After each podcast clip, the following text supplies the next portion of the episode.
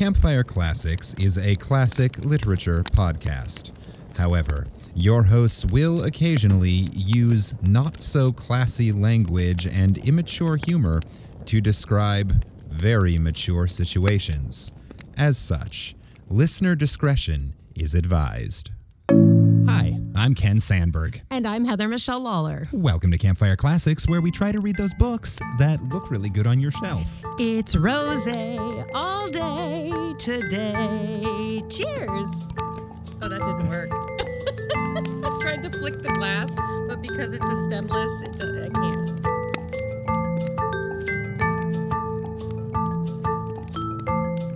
Yeah, Oh, there were, we go. Yeah, you are also holding it from the rim, which is the part that vibrates. Well, so I know. You it's can't. how do you? Where do you hold it on a stemless glass? There, there we go. the- Yeah, on the bottom. It's now. It's working now. I've I've made up for my. I think I need to drink some of this rosé. I haven't had any, and apparently, uh, I need to uh, get a little wiser. Mmm.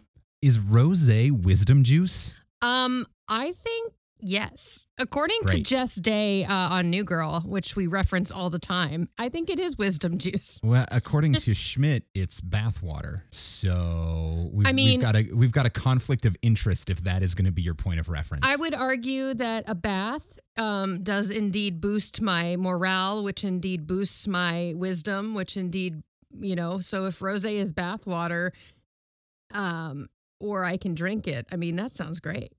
Do me a favor. Yeah. Don't drink bathwater. Oh no, not actual bath water, but if it's rosé, I will drink it. it's kind of like uh, in like Patch Adams when the lady wants to bathe in noodles, like mmm noodles. like I believe you. uh, I, I I know there are places that you can do like wine baths and stuff like that, and I'm like, that just seems like a really big waste of wine. Only if it's good wine. Only yeah, I guess they could just use like expired wine, like Yeah. Or just like really crappy wine. corked wine, or like Yeah. you know like two buck chuck, but not like Trader Joe's two buck chuck. Yeah, the stuff that the stuff that you get in In the jugs. a box The with jugs. no real label on it, and it's like six dollars for the three gallon box. Yeah. Um, the worst one I I I have had to date is the Carlo Rossi uh like jug sangria Mm-hmm. or whatever. Um, yeah, I I I have witnessed people do the dumbest things in their lives while drinking Carlo Rossi. I uh, had a roommate at AMDA uh, back in the the early two thousands in New York who um, who swore by Carlo Rossi Vin Rose. It was the the Carlo Rossi yeah jug of of rosé, and she would often uh, show up to parties with um, she had emptied the jug into um, emptied water bottles, and so she would just be sipping on rosé Carlo Rossi rosé out of a plastic water bottle. See, I would have more respect for her if she just carried the fucking jug around and drank out of the jug. Eh, glass gets heavy. That's with true. The, with with the bottles, you can just toss them as you finish. That's that's I guess that's true. well, uh, uh, I I miss my early twenties when I could metabolize that shit and actually wake up the next day and function. I have Yeah, trouble metabolizing the good great. wine now. Let alone whatever that sugar juice is. Hey, listener, what is the stupidest thing you have ever consumed at a party? Inquiring Oh. minds want to know. Uh, please shoot us an email at 5050artsproduction at gmail.com and let us know what is the stupidest, most foolish, or most regrettable thing you ever consumed at a party. That is, I've seen that question. That question kind of bops around Facebook sometimes. It's like, what is a liquor you will never drink again? Like, what is and why? Like, mine is Hpnotiq, that blue shit. Um, it's in a blue bottle. It's in a clear, like frosted bottle, and it kind of Mhm. looks like a. It's a it's a really pretty bottle, and the and the liquor is like bright blue, and it's like this some sort of brandy or something Blue Yeah. brandy? it I don't know what the fuck it is. It's called Hpnotiq. It was at I was with Jesse Luttrell on this night. It was at uh, Barcelona Bar, my favorite, my friend's shop bar, and it was New Year's Eve. And somehow this bottle was getting passed around, and I was drinking like and then I got the end, but the end is the thickest part, is like the widest part of the bottle. And they're like, finish it, finish it. So I probably had like three shots in like one go to like get it gone. And um I was um very ill at about one o'clock in the morning on the streets of New York in a pile of snow. Yeah, which doesn't happen to me. Like if I if I throw up, it's usually like not I don't or I uh or yeah, like especially when I was that age, like very rarely would get sick at a party. Um but that that stuff did did me wrong. So mine's Yeah. Hpnotiq. What's yours? Uh, I don't. I don't have anything that I can't touch, but I am very careful around Long Island iced teas. Mm. Well, because they're dangerous because they Yeah. are all the booze. Yeah. Um, when uh, when I was uh, working at the Alhambra Dinner Theater Mhm. back in the the pre-union days, um, my pre-union days, the the bar, it's a dinner theater, right? So there's a bar, and the bar had a deal with the actors that after the show, it was one dollar wine and beer, two dollar any mixed drink. Um, so I uh, I had a night of uh, one too many two dollar Long Island iced teas, and uh, Yeah. yeah, and and pain and regret ensued. Yeah, I mean, I, I, I I do my best not to mix liquor at all anymore because I have found that that is the best way for me to like behave and also not feel like shit the next day necessarily. Yeah. Um, So a Long Island iced tea is everything I don't want because it is quite literally all of the liquors together plus sugar juice. So Yeah, they're just so they're tasty. they're really good. But yeah, everyone send us your the drink you will never touch again. Well, and I'm not even dead set on it being a drink because I certainly know people whose biggest con- consumption regret was the hot wings they had at a Super Bowl party and they've never been able to poop the same way since. Yeah. And so they just avoid hot wings. What do they call So- them? Fire snakes. the next yeah. um. So so it's not. Uh, I'm not. I'm not relegating this to to alcohol consumption. I'm curious what you consumed at a party that you regret. Yeah. Um, I, I'm good. I'm good with that. Yeah, I, I like enjoying you- food or or consumed the- humans. if you consumed a person that you're the like, "Bleh." collected works of Ayn Rand at a party, that was probably a pretty regrettable party. oh my god, that was a long, really sad, upsetting, nasty party. you were probably locked in a dungeon being tortured by someone. I'm guessing. So that's a different kind of party, but I guess it could be called a party. I don't know. It was a party for someone. It was- that sounds awful. Uh, speaking of literature, what do we do? Uh, I forget.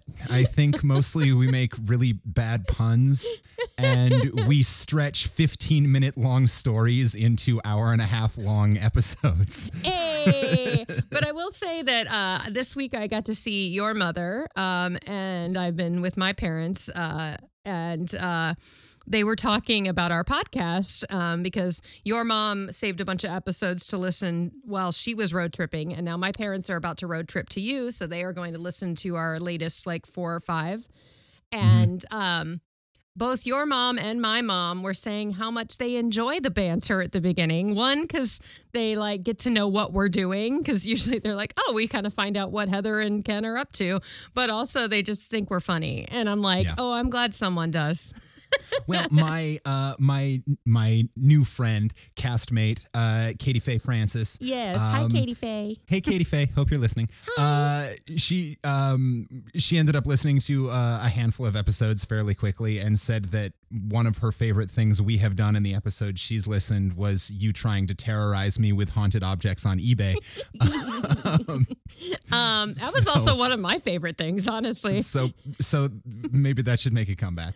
Um, I'm into that. Uh, next time I have you read like a ghost story, I will. Uh, I will find something to do with uh, haunted things you can purchase and or places you can visit because I'm into that. I mean that that's my jam. I would have my own podcast about haunted things if if uh, if I could uh, could go there because those are the podcasts I listen to, and also why I like the ghost stories. Sure. I like being scared, so I can't sleep at night. It's great. I like Good, being scared to the point of my anxiety being so riled up that I can't sleep at night.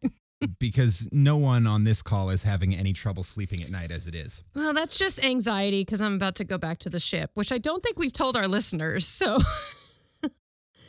I don't think I've mentioned that I'm I'm like piecing out of here yet on the co- podcast. So uh, oh, I yeah. thought that had come up.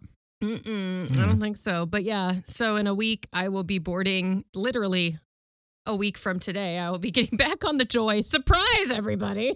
um, as a replacement cast member. So, uh, yeah, uh, I have just a little, I've, I've, I've, I've lots of anxious, anxiousness about it, uh, just because I have to learn two new tracks in two shows I've done. So, anyone who's a performer or a musician out there is aware that muscle memory is a thing. And so, when you have to learn different vocal tracks for the same song, your brain doesn't necessarily love it. It's it's you know, it's kind of like doing the same exercise over and over and then someone gives you an adjustment and your body's like, uh, "What the hell is this? I don't understand." So For the record listener, Heather has promised that she will continue to have internet access, so she will be staying on board with the show As much as so possible. You We're should gonna- not you should not notice too much of a change. as much as possible. We're going to probably record a couple episodes this week, so I'm prepped. But yes, we we are going to attempt since I'm only in Bermuda and uh, Canada and like Maine and Boston this time. I, I will have int- reliable internet accesses, m- better, more words. All right. Anyway, what do we do? So, what we actually do uh, is find short stories from public domain, short stories that are free for anyone to get a hold of and read and use however they want, because, you know, it's better when it's free. Uh, and we attempt to read them to you, sight unseen.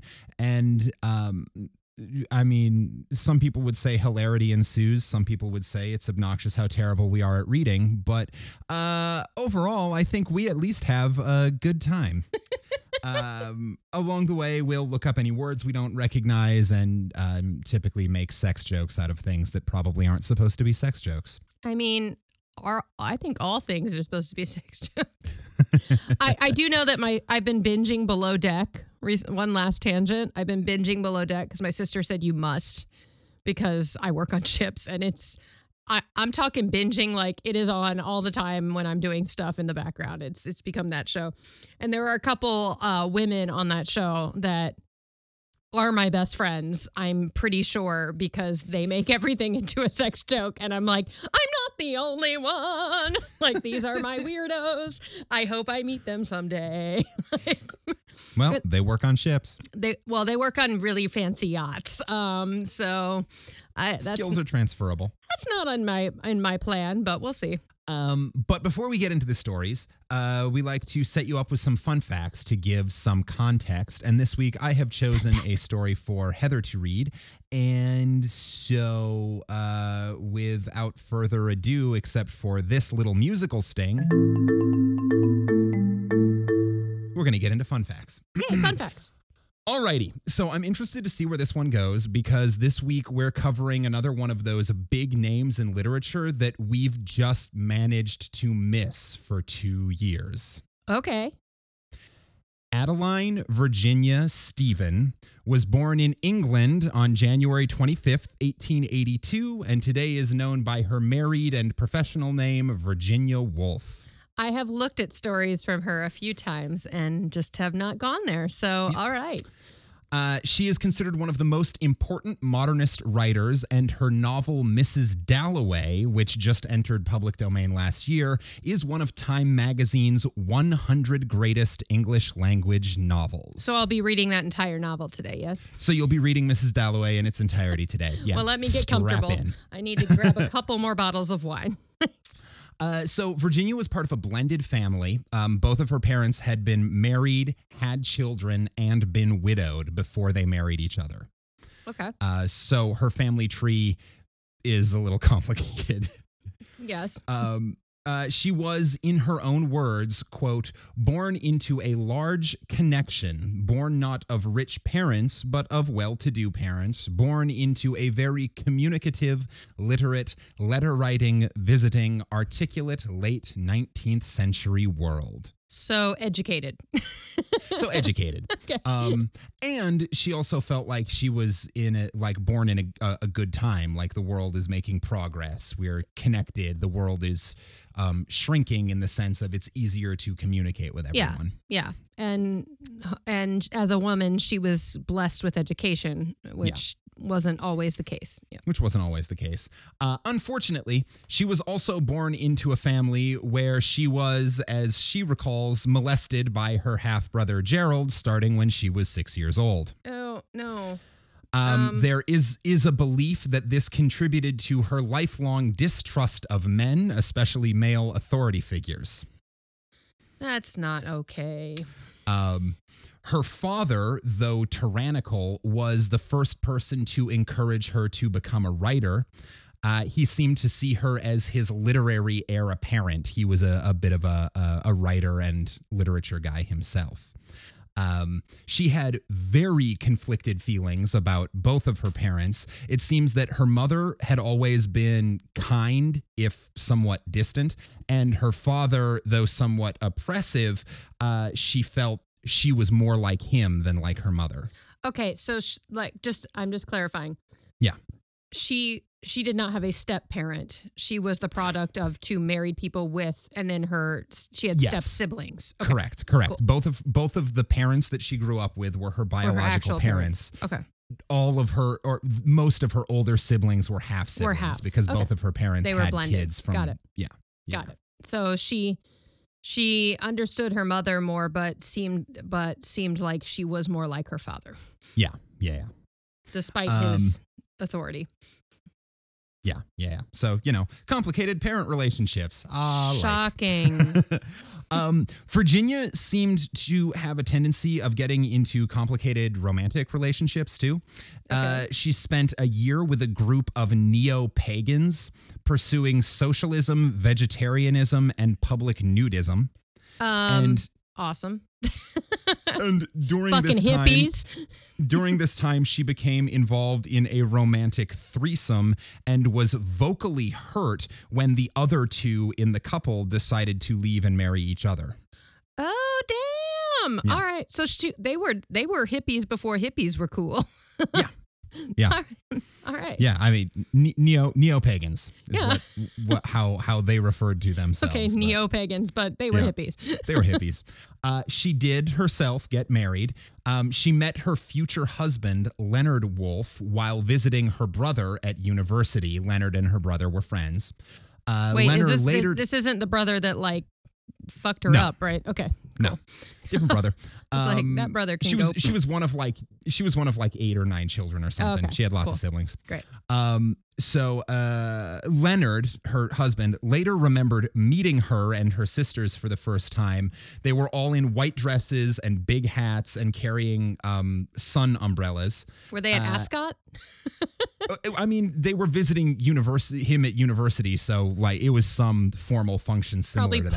polo or some shit like that. Um, what rich and- people do and wear white. Yeah. Yeah, and he said that she literally took one's breath away Aw. and called her formidable and alarming. oh, that's how you describe me. That's so sweet.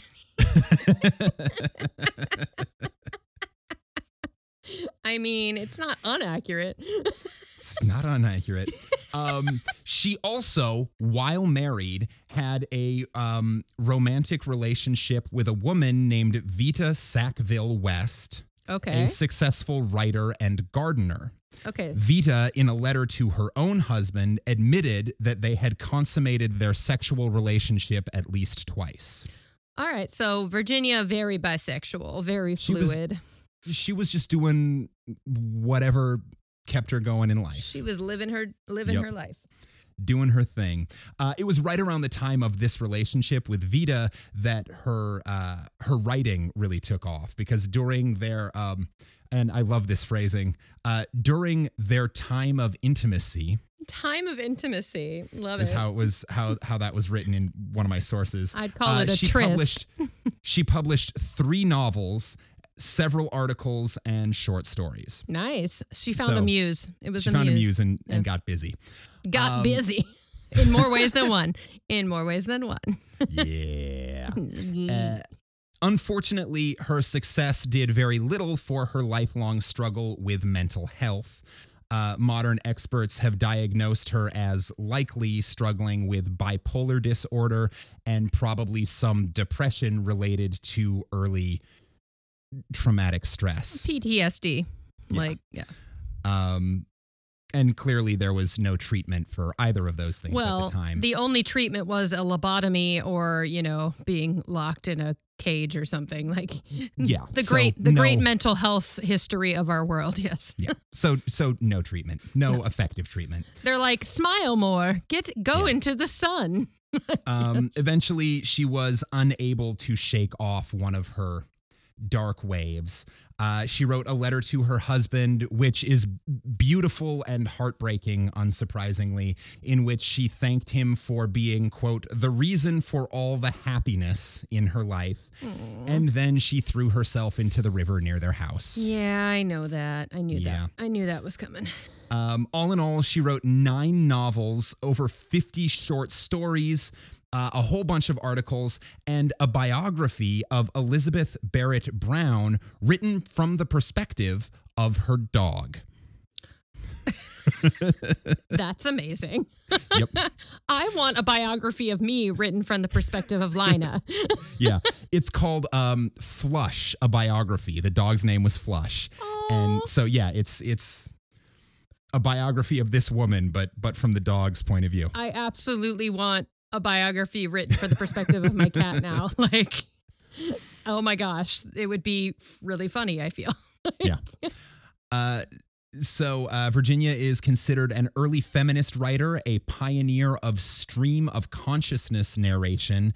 And mixed in with themes of war and witchcraft and mental health, she was an early literary supporter of homosexuality.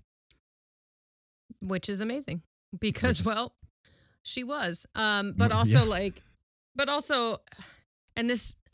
This is going away, but I would argue that like women tend to get a little bit more of a pass on the gay bi- bisexual because for some reason that has been fantasized that has been like um what's the word has been uh Fetishized? fetishized is the word i'm looking for Yeah. so like women earlier on were able to talk about their same sex like passion and and loves before men were because sodomy uh is like the bible dirty word and so like eh, women have been a very uh a very big proponent and a big thing uh in like the progression of the openness of homosexuality so that Yeah. that's that's great that she had the platform to do that so Yeah. So today, uh, you'll be reading a short story that preceded her novel, Mrs. Dalloway, okay. called Mrs. Dalloway in Bond Street. oh it's the prequel everybody Yep. All right. Let's start this fire. Fire. Mrs. Dalloway in Bond Street by Virginia Woolf. It's two O's. so it's woof. Woof. yes. Mrs. Dalloway said she would buy the gloves herself. Damn it. It doesn't say damn it. but I already like this woman because she's like, bitch, don't buy me the gloves. I get them myself. See, what what it sounds like to me is my little brother's first sentence, which was, "I do it myself." Was that really his first sentence? Yeah, That's amazing. I love that. I do it myself. Whereas Ashley's first word, thanks to me, was Barbie. Because I played Barbie with her so much that her and she's so embarrassed by it. And I'm like, I think it's really cute. Like, Anyway, all right. Mrs. Dalloway said she would buy the gloves herself. Big Ben was striking as she stepped out into the street. It was 11 o'clock, and the unused hour was fresh as if issued to children on a beach. But there was something solemn in the deliberate swing of the repeated strokes, something stirring in the murmur of wheels and the shuffle of footsteps. Uh, all right. So didn't didn't want to interrupt, but we've got um, There's a lot in there. Yes. uh, Big Ben. We've got repeated strokes. Yeah. Um, Yeah. Stirring in the yeah. I. I yep. Uh, it's too early in the story for Made for. made disturbing by the image of children on the beach. Well, Jesus Christ. well, it's not like the children are on the beach. It's just like that's what it sounded like. It's like, damn it, get get go. You have to leave now. I don't know. anyway. No doubt they were not all bound on errands of happiness. There is much more to be said about us than that we talk. There is much more to be said about us than that we walk the streets of Westminster. Big Ben, too, is nothing but steel rods consumed by rust were it not for the care of HM's Office of Works. If your steel rods are overcome by rust, that's you need to get you need to go to the doctor or like uh, get on Tinder or something. 'cause, like, that's not good. yeah. or just call up Her Majesty's Office of Works Apparently, they'll come And- scrub it off for you. and let them let them get that work You know, done for you. That's a great government service. Like, um, my rod is covered in rust. Can I uh, order up some uh, some uh, tune-ups? Needs to be rubbed down and lubed up. yep. I mean, that that should be a government service. I mean, the world would be happier. I'm just saying. That's why I say legalize sex work because the world would be happier if people could just, you know, sometimes get a blowjob. You know, and people would be unionized and treated better. Anyway. That's a political discussion we won't get into. Only for Mrs. Dalloway, the moment was complete. For Mrs. Dalloway, June was fresh. I'm Busting out all over. June is busting out all over. A happy childhood. And it was not to his daughter's own. Wait, his? Who's who? Who's the dude? We, we don't know yet. Oh, okay. Remember, she writes. She was a she was Stream a of forerunner of, consciousness. stream of Yep, consciousness. yep. So there's going to be a lot of oh, we're not going to know what this means Until until, I keep reading. five sentences later. Yep. So I'm just going to keep reading, which is what we do really well on this podcast. uh, so Mrs. Dalloway June was fresh, a happy childhood. And it was not to his daughters only that Justin Parry had seemed a fine fellow, weak, of course, on the bench. Flowers at evening, smoke rising, the caw of rooks falling from ever so high, down, down through the October air. There is nothing to take the place of childhood. A leaf of mint brings it back, or a cup with a blue ring. Aw. So she's just being reminiscent. Yeah, um, that's cute because uh, there's uh, the the haunting of Hill House, which is uh, Shirley Jackson. Uh, Sure, I- real cute. yeah, it's very cute. Um, uh, I played Eleanor in a play production of that, and Eleanor's favorite memory from childhood is a cup with blue stars on it. So this is a cup with blue ring, a cup of blue stars. So Let's hope things turn, turn out, out better, better for, for- Mrs. Dalloway than they did for her. well, Eleanor's life ended in suicide. So um, That's why I'm saying let's hope I things know. end better for her. Well, we know Mrs. Dalloway makes it to the end of this story because there's a whole novel about her later. unless this is a super prequel, I well, the, yes, yes, unless it's a sequel to the pre. I don't. Anyway, yes, you're right. Unless the novel is the prequel. Yes. So well, um, we're we're hoping good things happen. Poor little wretches, she sighed and pressed forward. Oh, right under the horses' noses, you little demon. and there she was, left on the curb, stretching her hand out, while Jimmy Dawes grinned on the further side. A charming woman, poised, eager, strangely white haired for her pink cheeks. So Scrope Purvis, CB, saw her as she hurried to his office. She stiffened a little, waiting for Durtnall's. Who are all these fucking people? The, most of them are going to be unimportant. I know. Like, it's like the baker. The the. It's like the- bonjour, bonjour, bonjour, Yeah. bonjour, bonjour. Yeah, okay. Okay, we're in the opening of, of Beauty and the Beast where most of these people don't matter. yes. Eventually we'll meet Gaston and he'll be there. Okay. Big Ben is ringing. Big Ben is ringing. Yeah, it's just setting the setting the tone. All right. A charming woman poised, eager, strangely white haired for her pink cheeks. So Scrope Purvis, CB, saw her as he hurried to his office. She stiffened a little, waiting for Durtnall's van to pass. Big, Big Ben struck the 10th, struck the 11th stroke. The leaden circles dissolved into the air. Pride held her erect. Well, that was nice of Pride. Um, She'd already stiffened, and now Yep. Pride is helping and her now out. Pride is helping her out. Pride held her erect, inheriting, handing on, acquainted with discipline and with suffering. How people suffered. How they suffered, she thought, thinking of Mrs. Foxcroft at the embassy last night, decked with jewels, eating her heart out because that nice boy was dead. And now the old manor house, Durtnall's van passed, must go to a cousin.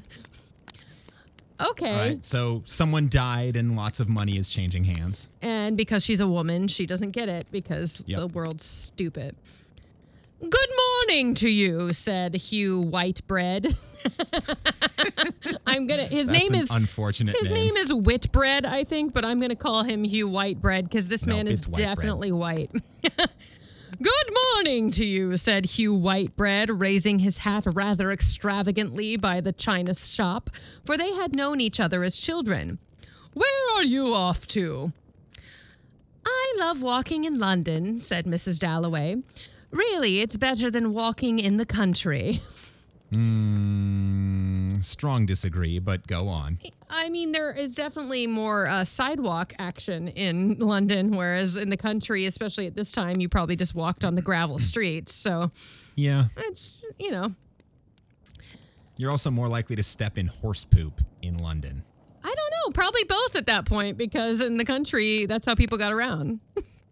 Right, but like you can it's easier to to just walk around in the grass and you're less likely to to accidentally step where a horse poops whereas in the city the horses and the people all walk exactly the same trails which means the horses have to poop where you're going to walk. We've just come up, said Hugh Whitebread, unfortunately to see doctors. Milly, said Mrs. Dalloway, instantly compassionate. Out of sorts, said Hugh Whitebread. That sort of thing.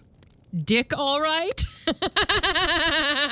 Uh yes, stiff and being held erect, thank you. Why are to need to be names about penises in our stories? Dick, all right?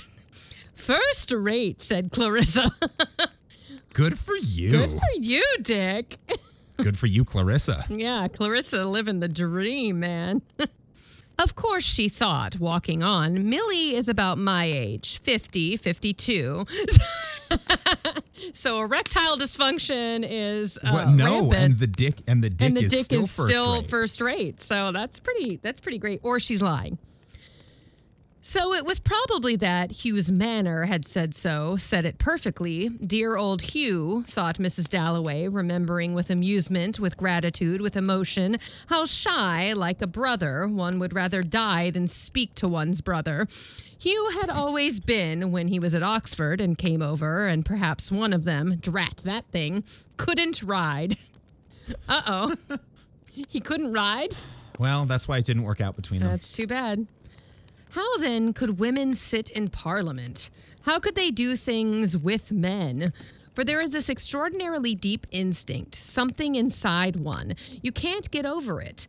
It's no use trying. And men, like Hugh, respect it without our saying it, which is what one loves, thought Clarissa in dear old Hugh. Yaw. Oh. She passed through the Admiralty Arch and saw at the end of the empty road with its thin trees Victoria's white mound. Wow. This one's just making it so easy. yep.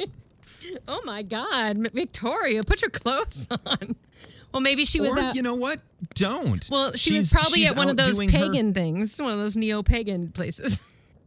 No, I I mean I think she's she Her Majesty Victoria is probably out with the Office of Works making sure all of the rods are clean and lubed. Robs are clean and lubed, and everything is erect, and uh, she's just showing everyone her mound.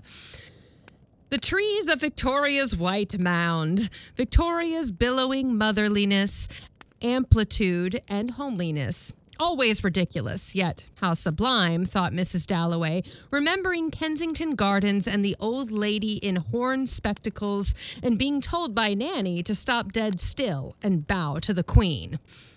The flag flew, yes.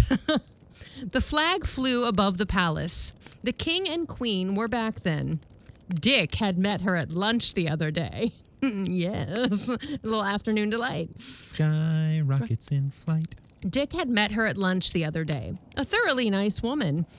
Wait, is Dick a woman? Uh, no, I think he met the queen at lunch the other day. Okay, got got it. Okay. Ah, yes, that makes sense. Okay. It matters so much to the poor, thought Clarissa, and to the soldiers. A man in bronze stood heroically on a pedestal with a gun on her left side. The South African War. It matters, thought Mrs. Dalloway, walking towards Buckingham Palace. There it stood, four square, in the broad sunshine, uncompromising, plain. But it was character, she thought. The Queen went to hospitals, opened bazaars. The Queen of England, thought Clarissa, looking at the palace. Already at this hour, a motor car passed out of the gates. Soldiers saluted, and the gates were shut. And Clarissa, crossing the road, entered the park, holding herself upright. Okay, get to your shit, Clarissa. it's th- this is very much um, feeling like James Joyce, um, Ulysses. Uh, yes. uh, in that it's like you you do have to do a little bit of piecing together or just accepting that you're not uh, you're not getting a lot of transitions in between thoughts. You're just getting the thoughts as they come because we are dealing with stream of consciousness. Yeah. So she looks up and sees the queen and then describes the guy next to it. And then, oh, yeah, Dick met her yesterday. Anyway, moving along. Oh, that's a nice monument. Yeah. And I'm like, Jesus, Jesus, take your Ritalin, woman. well, I mean, she probably would have gladly taken something. I think it's, uh, let's, yeah, anyway. June had drawn out every leaf of the tree. Who's June? Oh, June, the, the, the month. the month. Like, who the fuck's June? Oh, yeah, that's June, right. that hussy that's busting out. She is busting out. She's a little sleut. June had drawn out every leaf on the trees. The mothers of Westminster had mottled breasts. yeah. the mothers of Westminster with mottled breasts gave suck to their young. Well, that's nice of them. Quite respectable girls laid stretched on the grass. As in, like, they had their bathing suits on, but they weren't two pieces because that would be slutty. An elderly man, stooping very stiffly, picked up a crumpled paper, spread it out flat, and flung it away. How horrible. Last night at the embassy, Sir Dighton had said, If I want a fellow to hold my horse, I have only to put up my hand. But the religious question is far more serious than the economic, Sir Doughton had said. Din, din, Dighton? Sir Dighton. How did I say it before? Dighton. Dighton had said which she thought extraordinarily interesting from a man like Sir Dighton. Oh, the country will never know what it has lost, he had said, talking of his own accord about dear Jack Stewart. Who the fuck's Jack Stewart?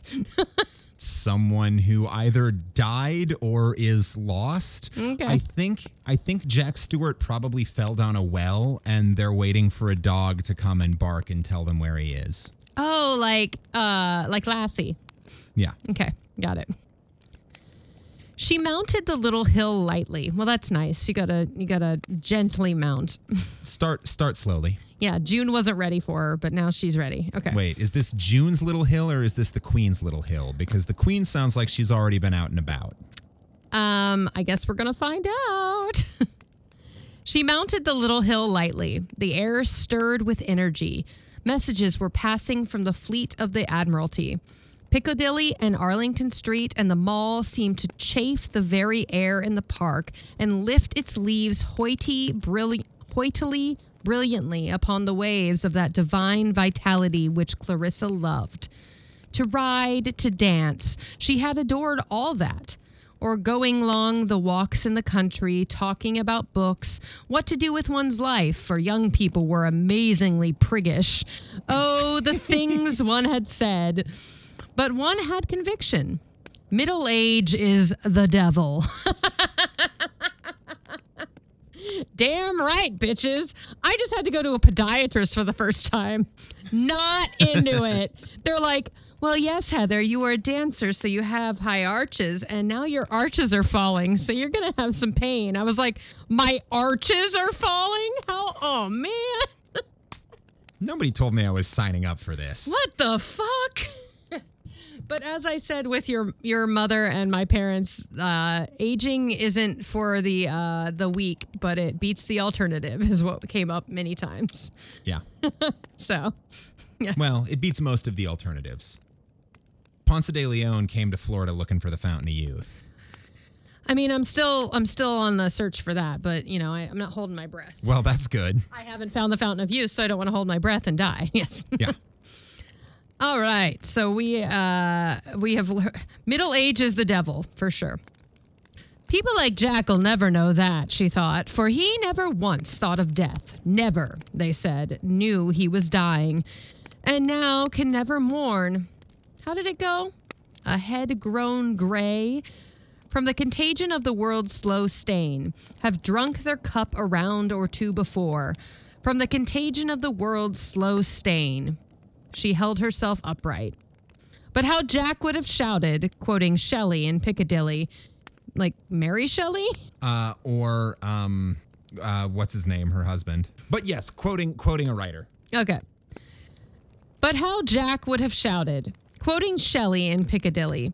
You want a pin, he would have said. He hates frumps. My God, Clarissa. My God, Clarissa. She could hear him now at the Devonshire House party about poor Sylvia. Who are all these fucking people? My God, Clarissa. My God, Clarissa. She could hear him now at the Devonshire House party about poor Sylvia Hunt in her amber necklace and that dowdy old silk. Clarissa held herself upright, for she had spoken aloud, and now she was in Piccadilly. She's like, oops, don't want to be the crazy pe- person talking to myself in the middle of Piccadilly Circus. Passing the house with the slender green columns and the balconies, passing club windows full of newspapers, passing Lady Burndent's co- Burndent's house. Yep. I mean, it's C O U T T S. Counts. Couts. Couts. I like house. and you don't even have to meow it because that's just her name. But it's not. gonna- There's no N in that word. I'm. Oh no, there's not. You're right. it's couts, it's couts. Wishful thinking. which means I have to me- to meow it. That's just my stream of consciousness reading. I don't know what you're talking about. That's fine. Hey, did I send you the picture? I don't know if I did. Um, I took a picture when I was hiking with my mom. Uh, we made it up to um, a little like arch, and people had carved their names into it. And you know what name doesn't stand the test of time when you carve it out in nature? Clint.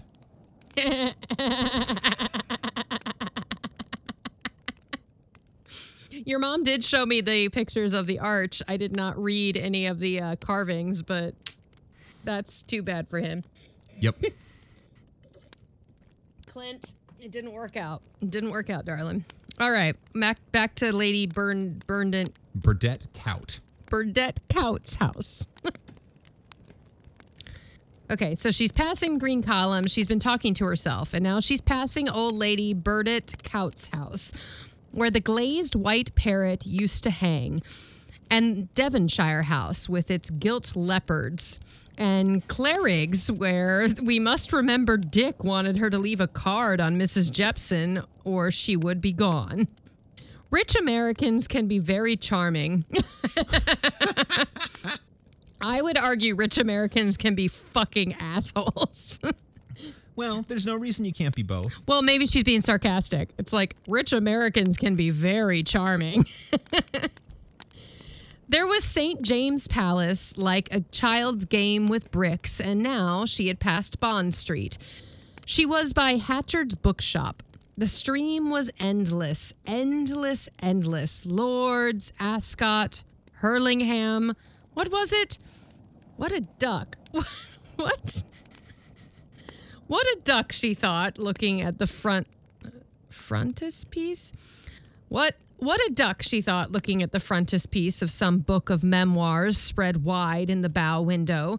Sir Joshua. I think Virginia got auto corrected. I think it's what the fuck she thought looking Yeah. at the frontispiece of some. I mean, that's what. What the fuck she thought looking at it. I like to think that she absolutely wrote what what the fuck instead of what a duck. But I also kind of like that that was her way of saying what the fuck and not getting censored. She's like, "What a duck," she thought, looking at the frontispiece. so the frontispiece is an illustration facing the title page of a book. It's so like that first illustration. Either It's like, yeah, what? it's It's, there's either a duck in the illustration. there's either a duck there or there's something that she cannot identify. that she's like, "What the fuck is that?" yep. I'm gonna go with fuck, but that's just me. What a duck! She, Duck, duck or fuck. duck or fuck? That is the It's, question. it's one of those. It's one of those pictures that if you look at it long enough, you either see a duck or you see a fuck. I'm gonna read it like she's saying "what the fuck" because it makes me happy. What a duck! She thought, looking at the frontispiece of some book of memoirs spread wide in the bow window. Sir Joshua, perhaps, or Romney. Not Miss. No, not Romney. Ew. What's he doing there? Collecting binders.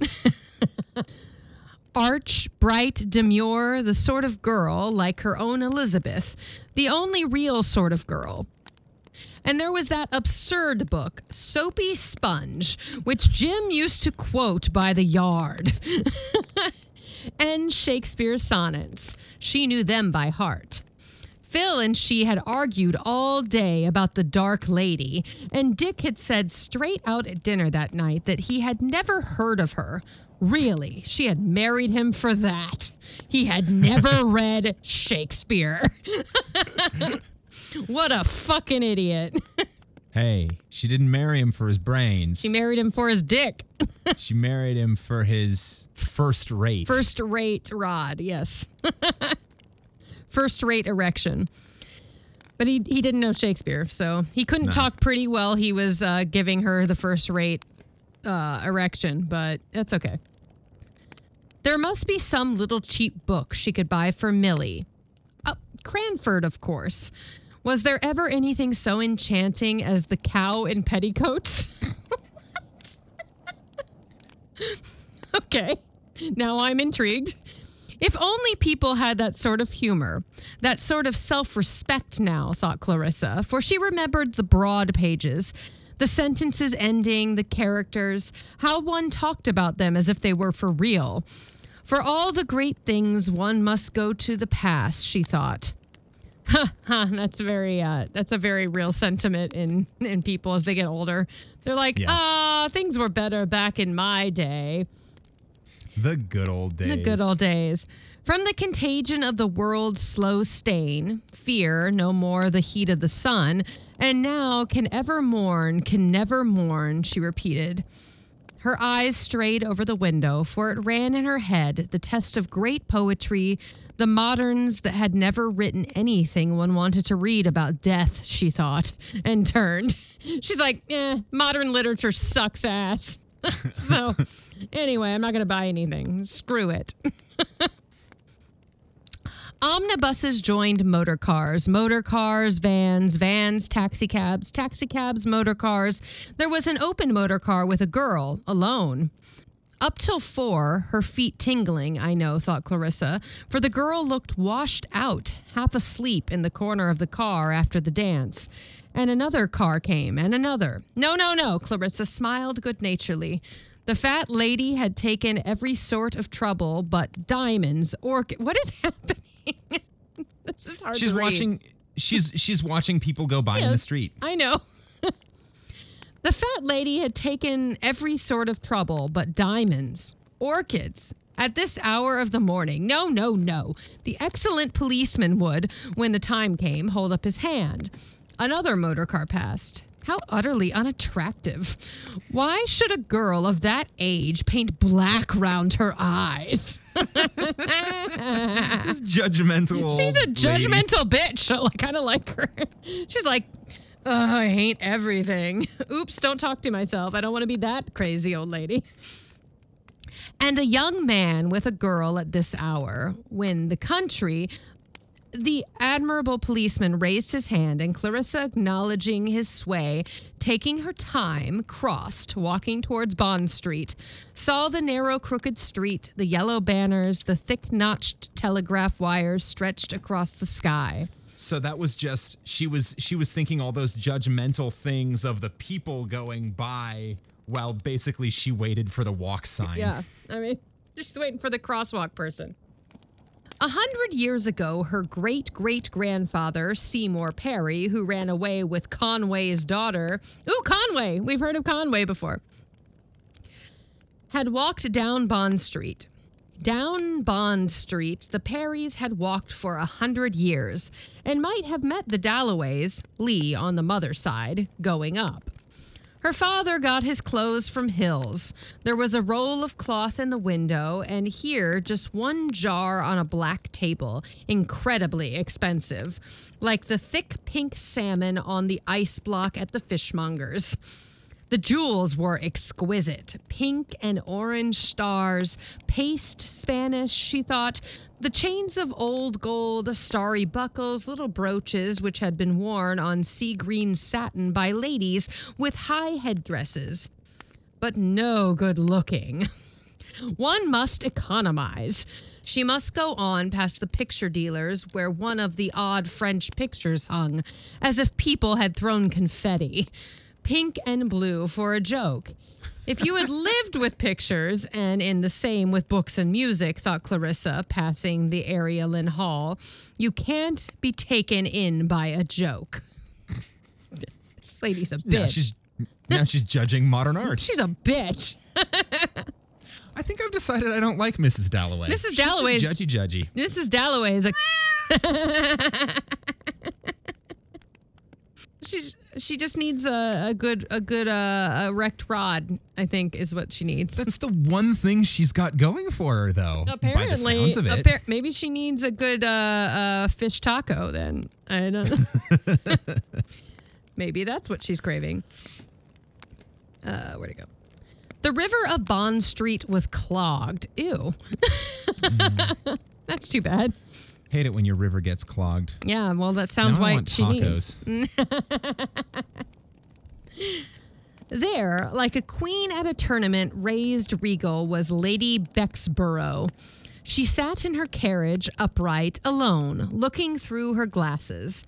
The white glove was loose at her wrist. She was in black, quite shabby, yet, thought Clarissa, how extraordinarily it tells breeding, self respect, never saying a word too much or letting people gossip an astonishing friend.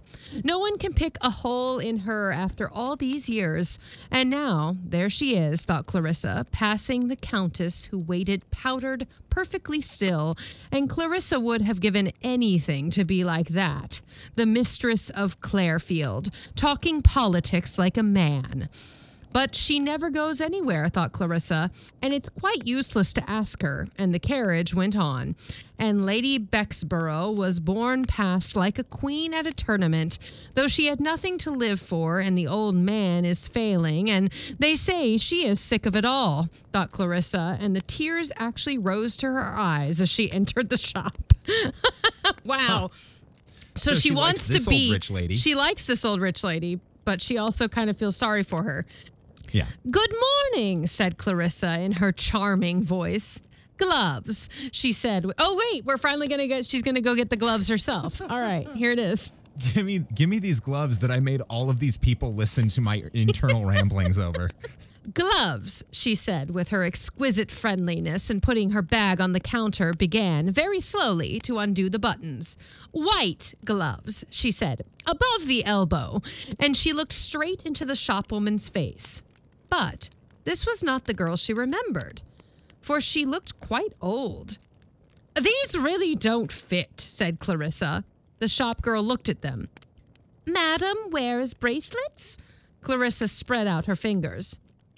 Perhaps it's my rings. And the girl took the gray gloves with her to the end of the counter. Yes, thought Clarissa. If it's the girl I remember, she's 20 years older.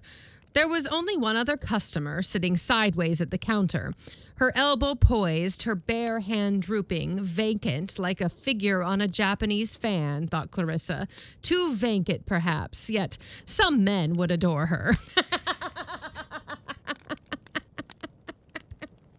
I completely and utterly understand that statement because, like, when I meet stupid girls and men fawn all over them, and half of them are putting it on, like, they just play stupid because that has always gotten them what they wanted. And I refused to ever be that girl. I can't do it myself. Do it for me. Oh, it's too high. Can you get it for me? And I'm just like, that's gotta be exhausting to pretend to be that dumb. Like, it's it's not cute anymore, ladies. I'm just this is my political this is my soapbox right now. It's not cute to act dumb, so stop it. The lady shook her head sadly. Again, the gloves were too large. She turned round the glass. Above the wrist, she reproached the gray headed woman, who looked and agreed. They waited. A clock ticked. Bond Street hummed, dulled, distant. The woman went away holding gloves. Above the wrist, said the lady, mournfully raising her voice. And she would have to order chairs, ices, flowers, and cloakroom tickets, thought Clarissa. Oh, is she going to uh she's going to the the the, the opera or something? Some sort of big party. yeah. The people she didn't want would come. The others wouldn't. Oh, throwing a big party. she's throwing a big party and she's like, I'm going to invite everyone, but the stupid people that I hate are going to show up and all my friends are going to be busy. that sucks.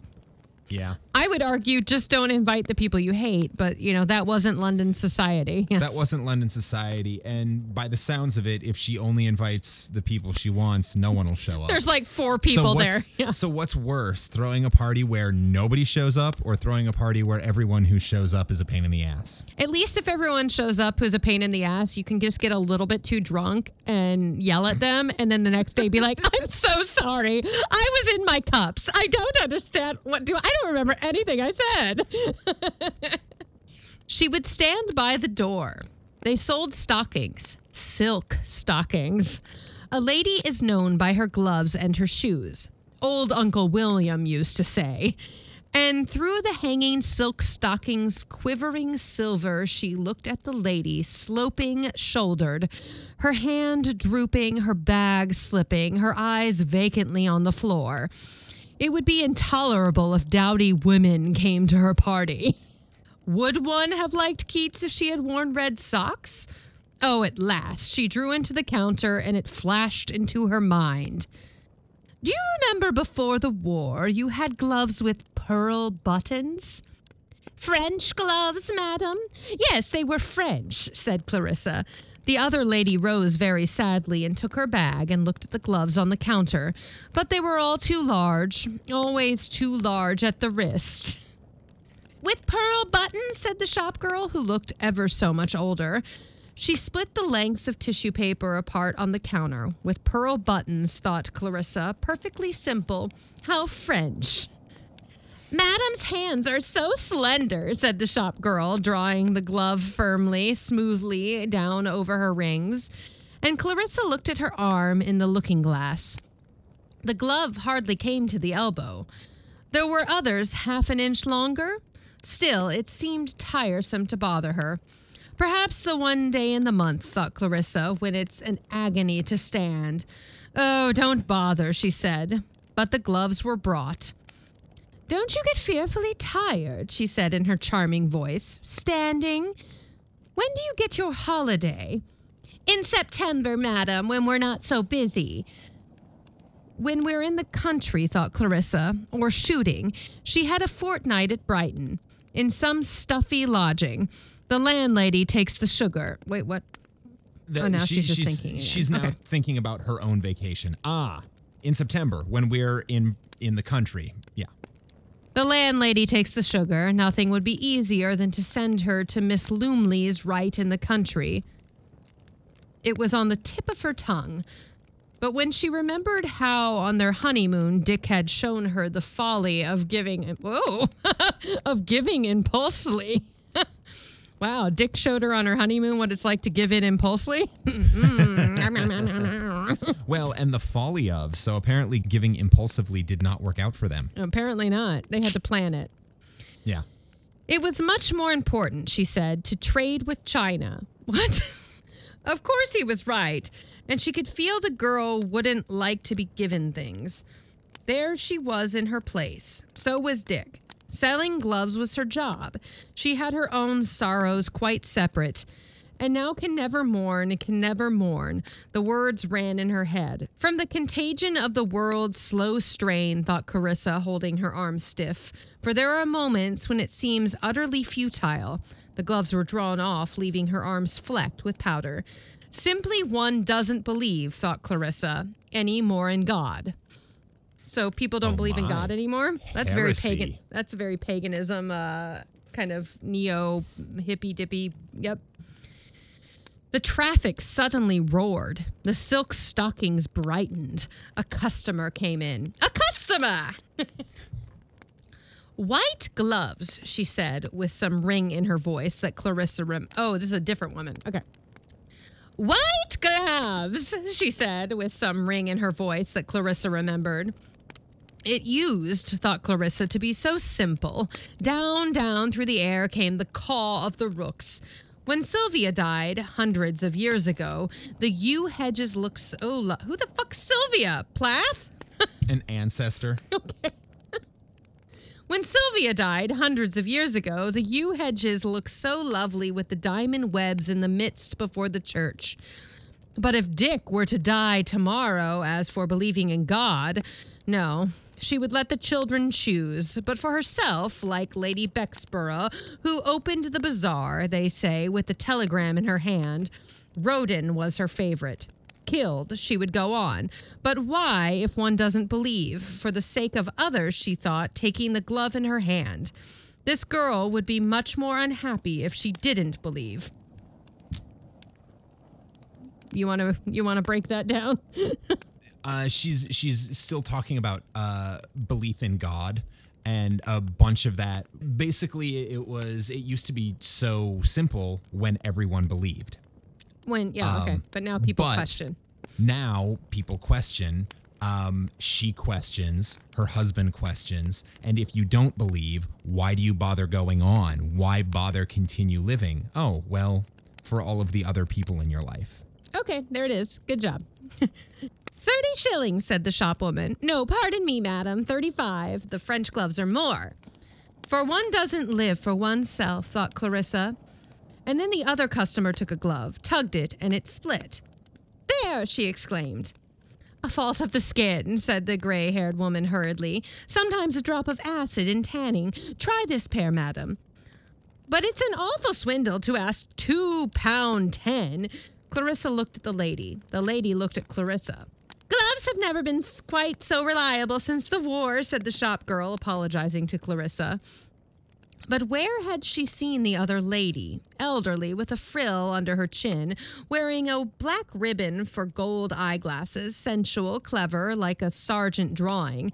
How can one tell from a voice when people are in the habit, thought Clarissa, of making other people? It's a shade too tight, she said. Obey. The shopwoman went off again. Clarissa was left waiting. Fear no more, she repeated, playing her finger on the countertop. Fear no more the heat of the sun. Fear no more, she repeated. There were little brown spots on her arm, and the girl crawled like a snail. Thou thy wordy task hast done. Thousands of young men had died that things might go on. At last, half an inch above the elbow, pearl buttons, five and a quarter. My dear slow coach, thought Clarissa, do you think I can sit here the whole morning? Now you'll take 25 minutes to bring me my change. What? So she finally got the gloves she wanted. Okay. But what the fuck happened before that? Oh, so so there's there's business going on in the shop. Um, Well, yes, I know. gloves. I'm no, just like- I'm just trying gloves. to make it- Oh, you find yeah, yeah, no, I know, I know. Just trying to make I'm- it make I'm sense for the per- person listening. Yeah.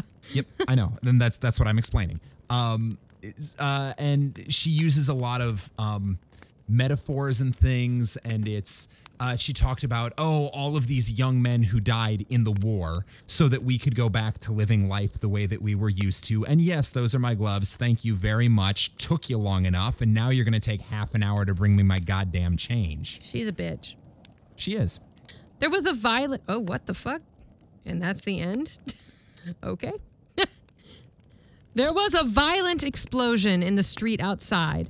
The shopwoman cowered behind the counters. But Clarissa, sitting very upright, smiled at the other lady. Mrs. Ostworther, she exclaimed. The end. that was the strangest story we've read on here yet. It was a weird one, but it also Also, so I think their bomb just went off in fucking London, and this bitch is sitting at the glove counter, like, oh, I remember who you are, and she doesn't even like. It's just completely, completely aloof. This woman.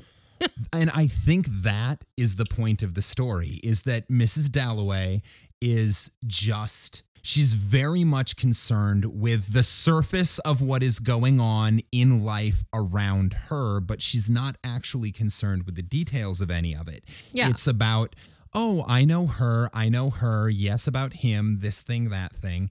And then a literal bomb goes off. And the most important thing to happen to her is she has She remembers why who she the woman- recognizes the woman who just walked in. Yeah.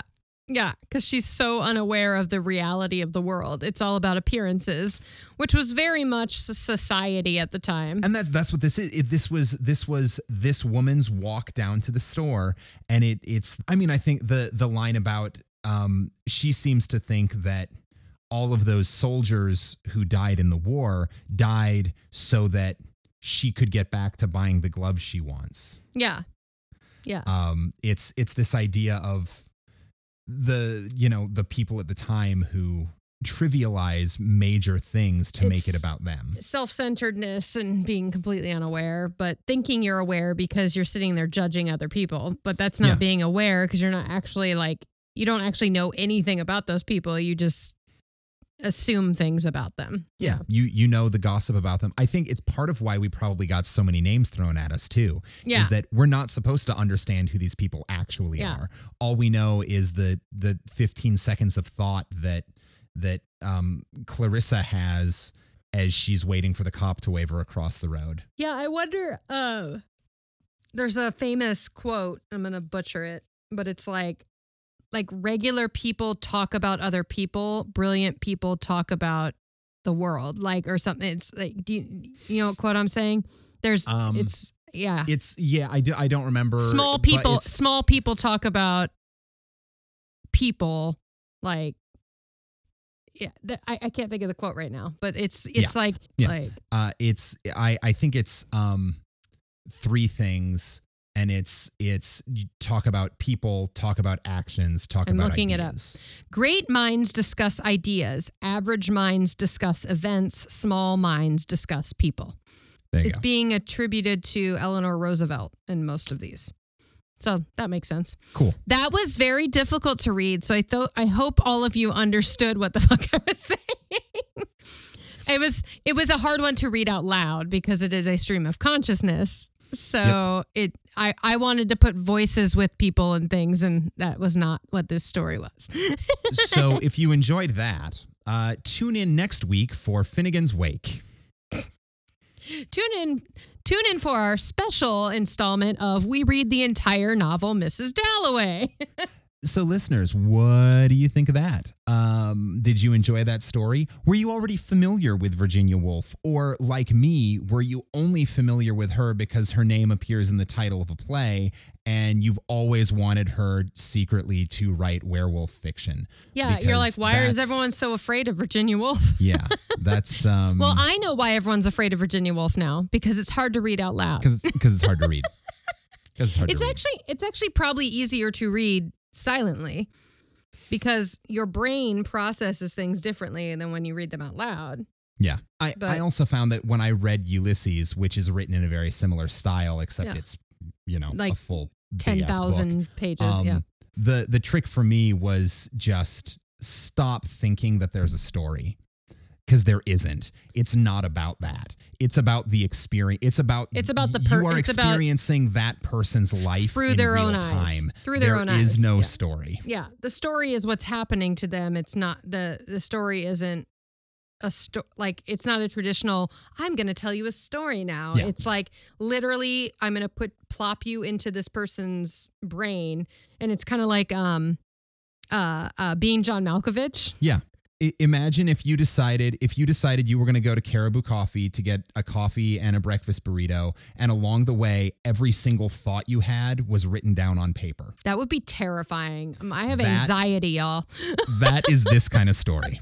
Oh my god, I don't wish that upon anybody on the fucking planet.